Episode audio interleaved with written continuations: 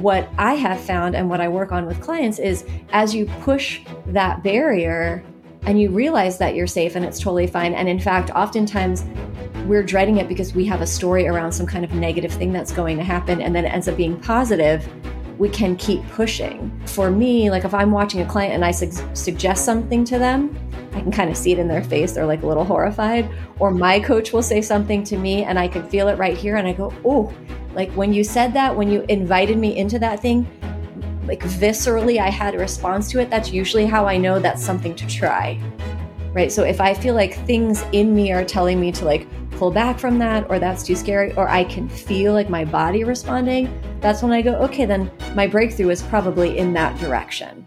If you keep moving, that's what can really make you unstoppable. Welcome to the Standout Business Show. I'm Brad Powell, and today we are talking about the steps that you can take to become totally unstoppable. so, what would you do if you had the courage to stand out. This is the Standout Business Show. We're all about trying to stand out and do something a little bit differently than the status quo, than the mainstream, than the average. And, you know, what would you do if you believed that you were unstoppable in the things that you were wanting to accomplish? How would you approach your day? How would you approach your work? How would you approach your relationships?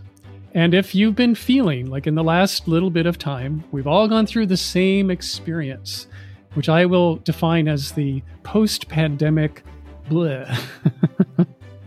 and, you know, we've just had to settle for what everyone is talking about the new normal. Like, oh my God, like it's the new normal, you know, and like, okay, so how good is that going to be? And so if you're curious about this, like, okay, how do I go from this sort of meh experience to doing things that are in the realm of unstoppable, then I want you to listen to this conversation today. I've brought Alyssa Gioscia onto the show, and she's coming on to talk about how you can challenge yourself by thinking bigger and go after things that feel impossible. And I was looking on her website. She has a question there. It says, What if reaching that impossible goal was simply next Wednesday? I love that question. So buckle up, stay tuned, because Alyssa is going to share her proven methods to build positive momentum toward whatever dream you have. Sound good? so, with that, let's start the show.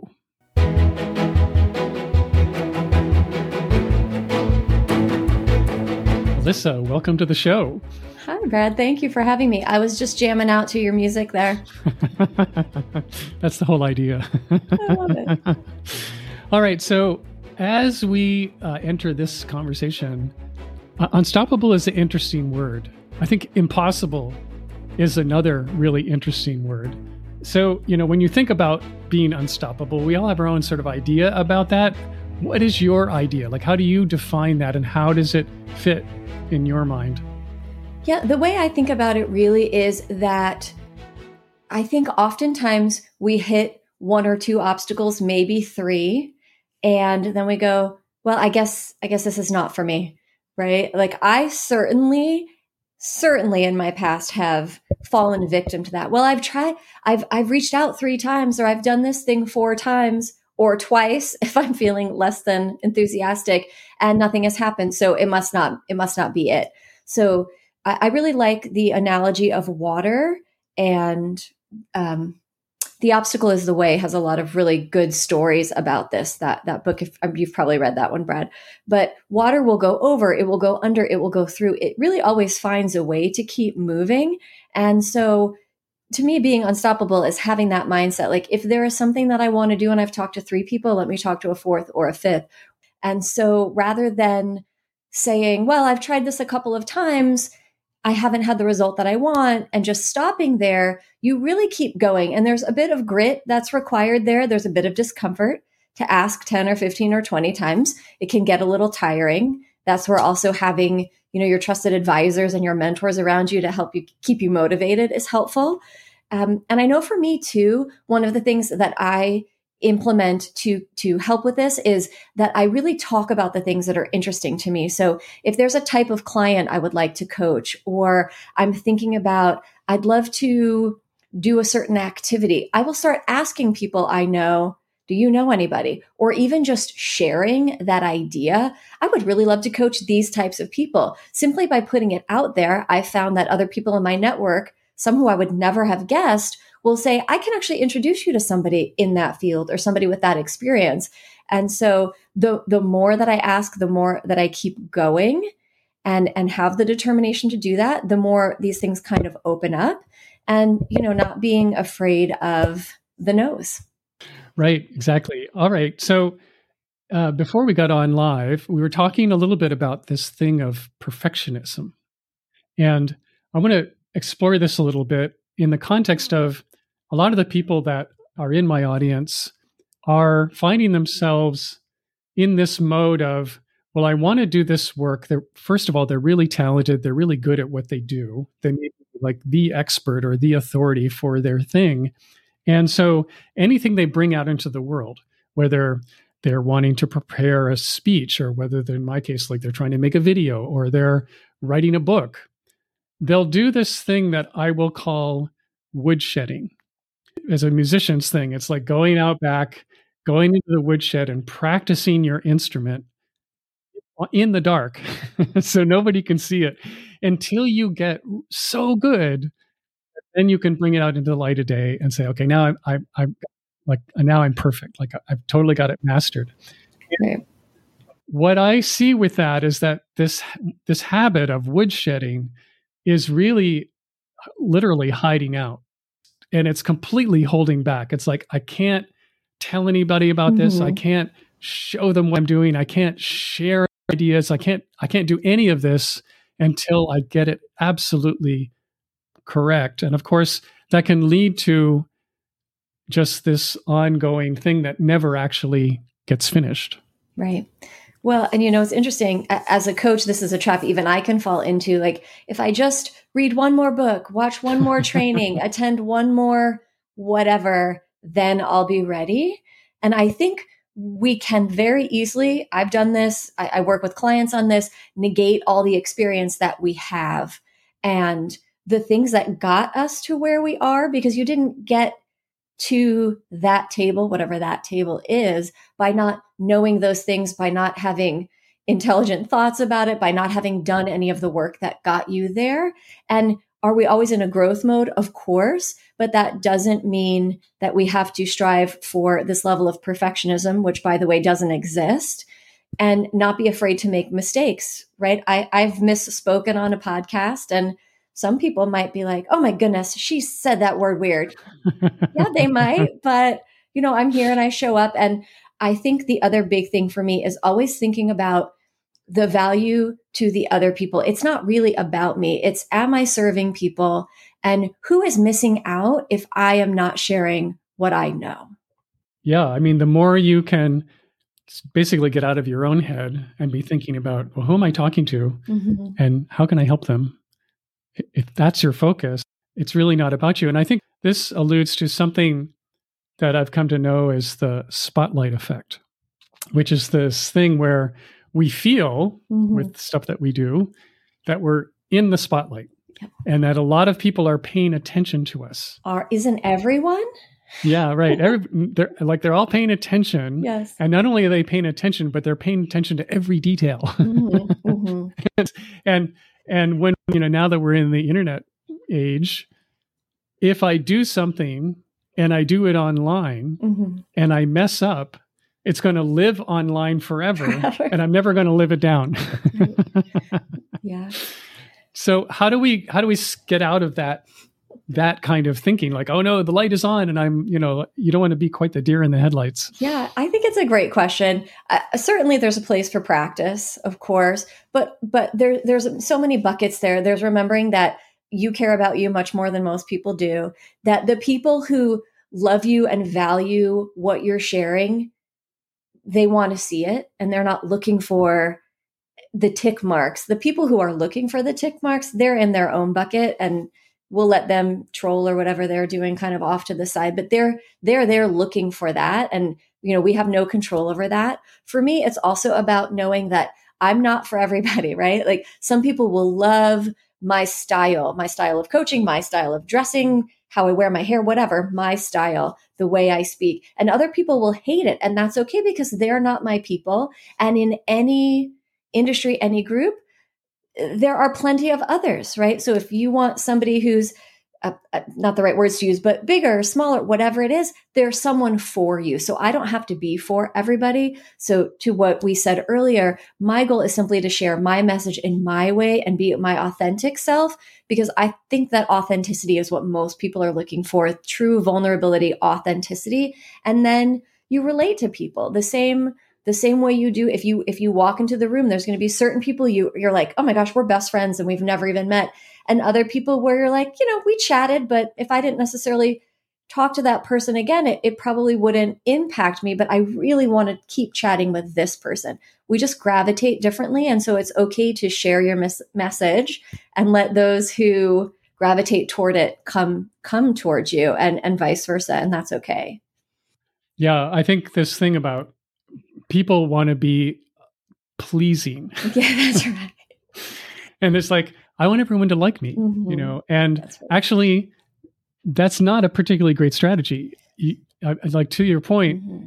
you really do want to be the the person who you are as as much as possible, and you want to attract the people who you can actually serve well. That's right. And the ones who aren't going to connect with you, the ones who don't relate to you, of which there are millions of people, mm-hmm. those people are just like they're not. Like I think it's Seth Godin who talks a lot about literally drawing the line in the sand of, mm-hmm. you know, people like us do things like this. That's right. And making that really clear mm-hmm. so that the people who aren't like us, who don't do things like this, will go, okay, this is not for me. Yeah. And I think that's this is really important. Like eh, when you go back to perfectionism, this is the thing of like releasing from yeah, it we're not talking perfect here. We're talking about this thing that we believe in and this thing that we stand for, and this this is what we're up to. That's right. And you know, when you're thinking about it that way too, if if we are not the right like if somebody sees my coaching style and we're not the right fit, neither one of us is going to have a great experience there. They, they might struggle and then for for me like wh- whatever my mantra is as a coach which is to serve other people I, i'm actually doing them a disservice so i've been learning even myself now to lean further into my specific messaging so that it does say like hey if this really resonates with you great let's go this way but if not I, can even recommend you to somebody, right? There, there's a scarcity mentality that we don't want to live into. Like, well, if I'm not for everybody, I might not be able to have business whatever your business is, but there are literally billions of people who might see your message and love it. And the, the people pleasing mode and trying to control other people, there's literally no way to make that happen, right? Even if I do everything right, again, not even a thing, there will still be people who don't who don't like it. So how about I just show up the best way I know how to show up and go from there? I like that a lot. I want to go back to your water analogy. Uh, in a previous life, I was the director of a Outward Bound sailing program. Oh, nice. Which was on the water. And the whole methodology of the program was to bring young people on and to facilitate challenge and getting out of your comfort zone mm-hmm. and do difficult things, both, both in, with the like the environment being challenging, but also just within the group dynamic. Like you're in there with mm-hmm. nine other strangers and you have to get along. And we're on this boat that's really difficult to handle. A two masted sailing rig, really old fashioned. It took all 10 people to get anywhere, to like to make it work. Mm. Plus, when there was no wind, we rowed and everybody had an oar. There were 10 oars and double banked, like we'd row in okay. little pairs, just like a kind of a galley slave ship.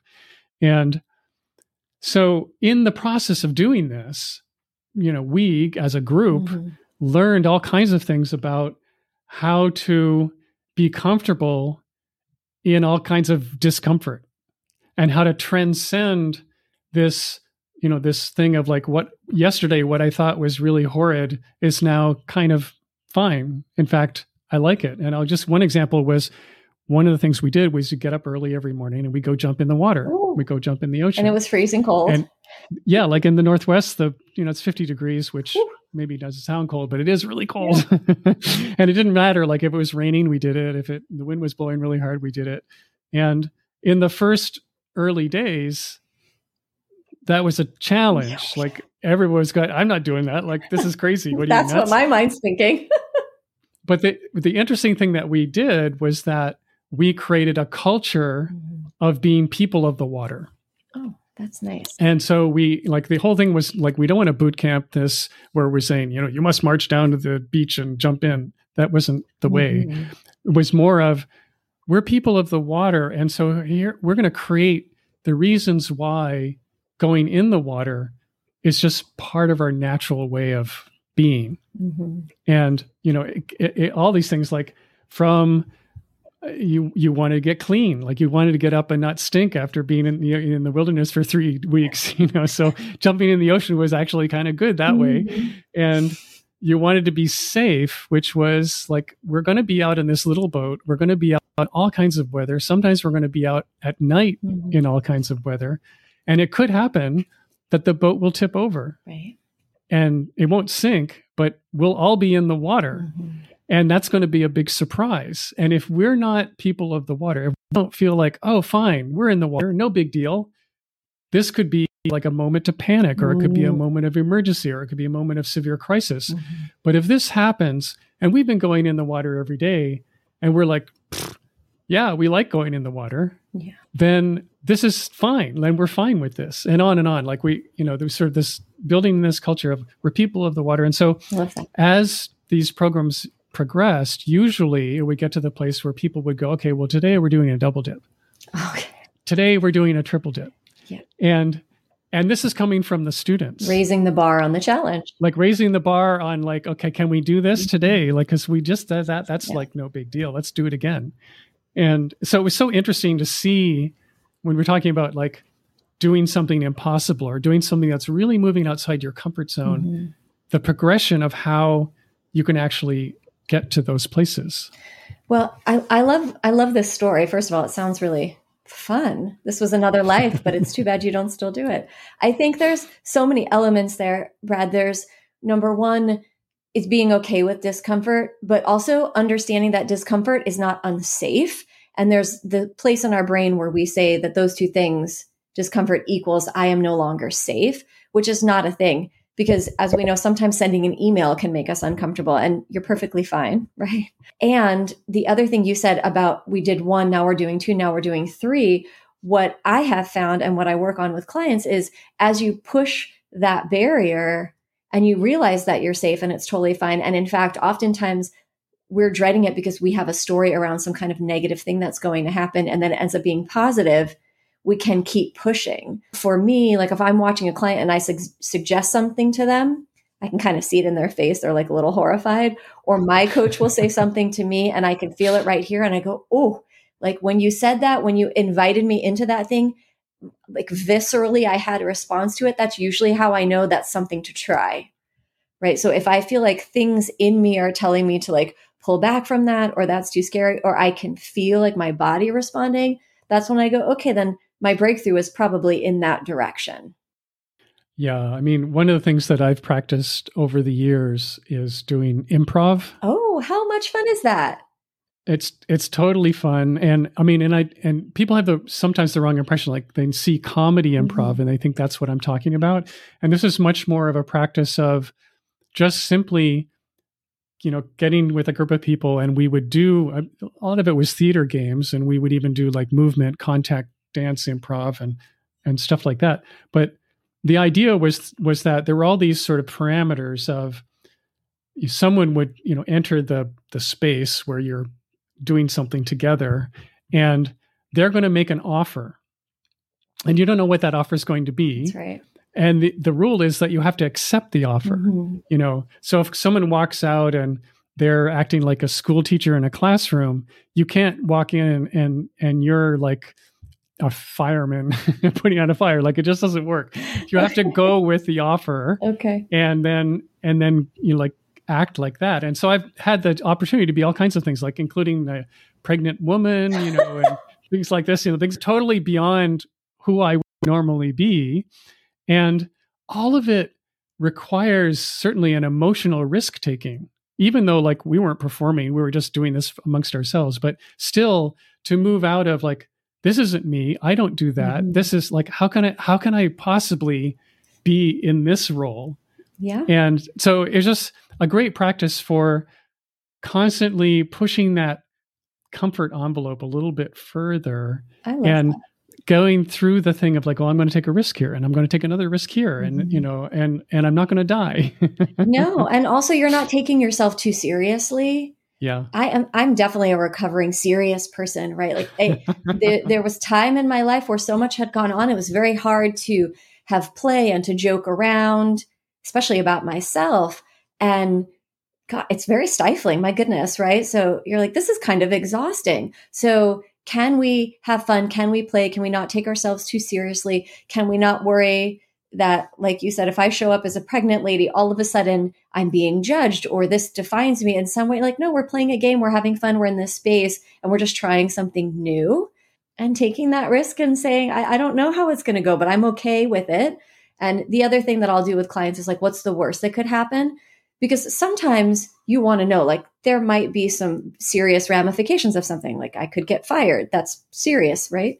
But sometimes it's like, the, the person doesn't respond to my email. Well, you have no response now by not sending it. So it's not, it's not any different, right? and maybe a little disappointment, but right, right. Okay. We're all going to be okay. We don't know what we don't know. Well, mm-hmm. this is we're getting close to the end of our time here. It goes by pretty darn fast. So, if you have some little bow to wrap up this conversation about unstoppable and pushing yourself a little bit beyond your normal converse, comfort zone, what would you say? Well, I would say let's go back to what our topic was too, and let's drop the idea of perfectionism and stop striving for that because it doesn't exist. And sometimes getting something 60% of the way there or 80% of the way, way there is a really good start because you can always hone from there. And if you're willing to start, if you're willing to put yourself out there, if you're willing to try and lean into some of that discomfort and find out what's on the other side of it, that's very helpful in keeping yourself moving. It allows you to develop some grit. And if you keep moving, that's what can really make you unstoppable. Here, here.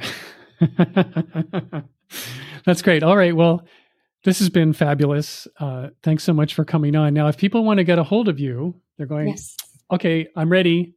Yeah. I want to be unstoppable too. Let's do it. I can feel it. Let's go. You're mm-hmm. exactly you're exactly my style. yeah, right.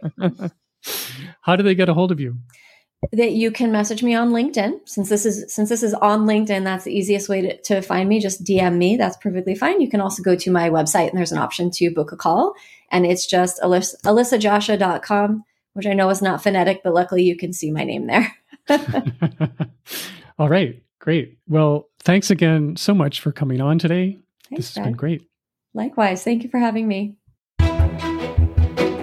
If you're listening here at the end, I just want to remind you if you would like to go and binge on the entire archive of the Standout Business Show, just go to standoutbusinessshow.com, and that's three S's between business and show. All of it is there. All the show notes, all the video, all the audio, all the extra doodahs, all the extra lead magnets, all the extra invitations. It's all there, and you can binge to your heart's content. And until next time, we go live every Thursday, 11 a.m. Eastern Time, and we'll see you then.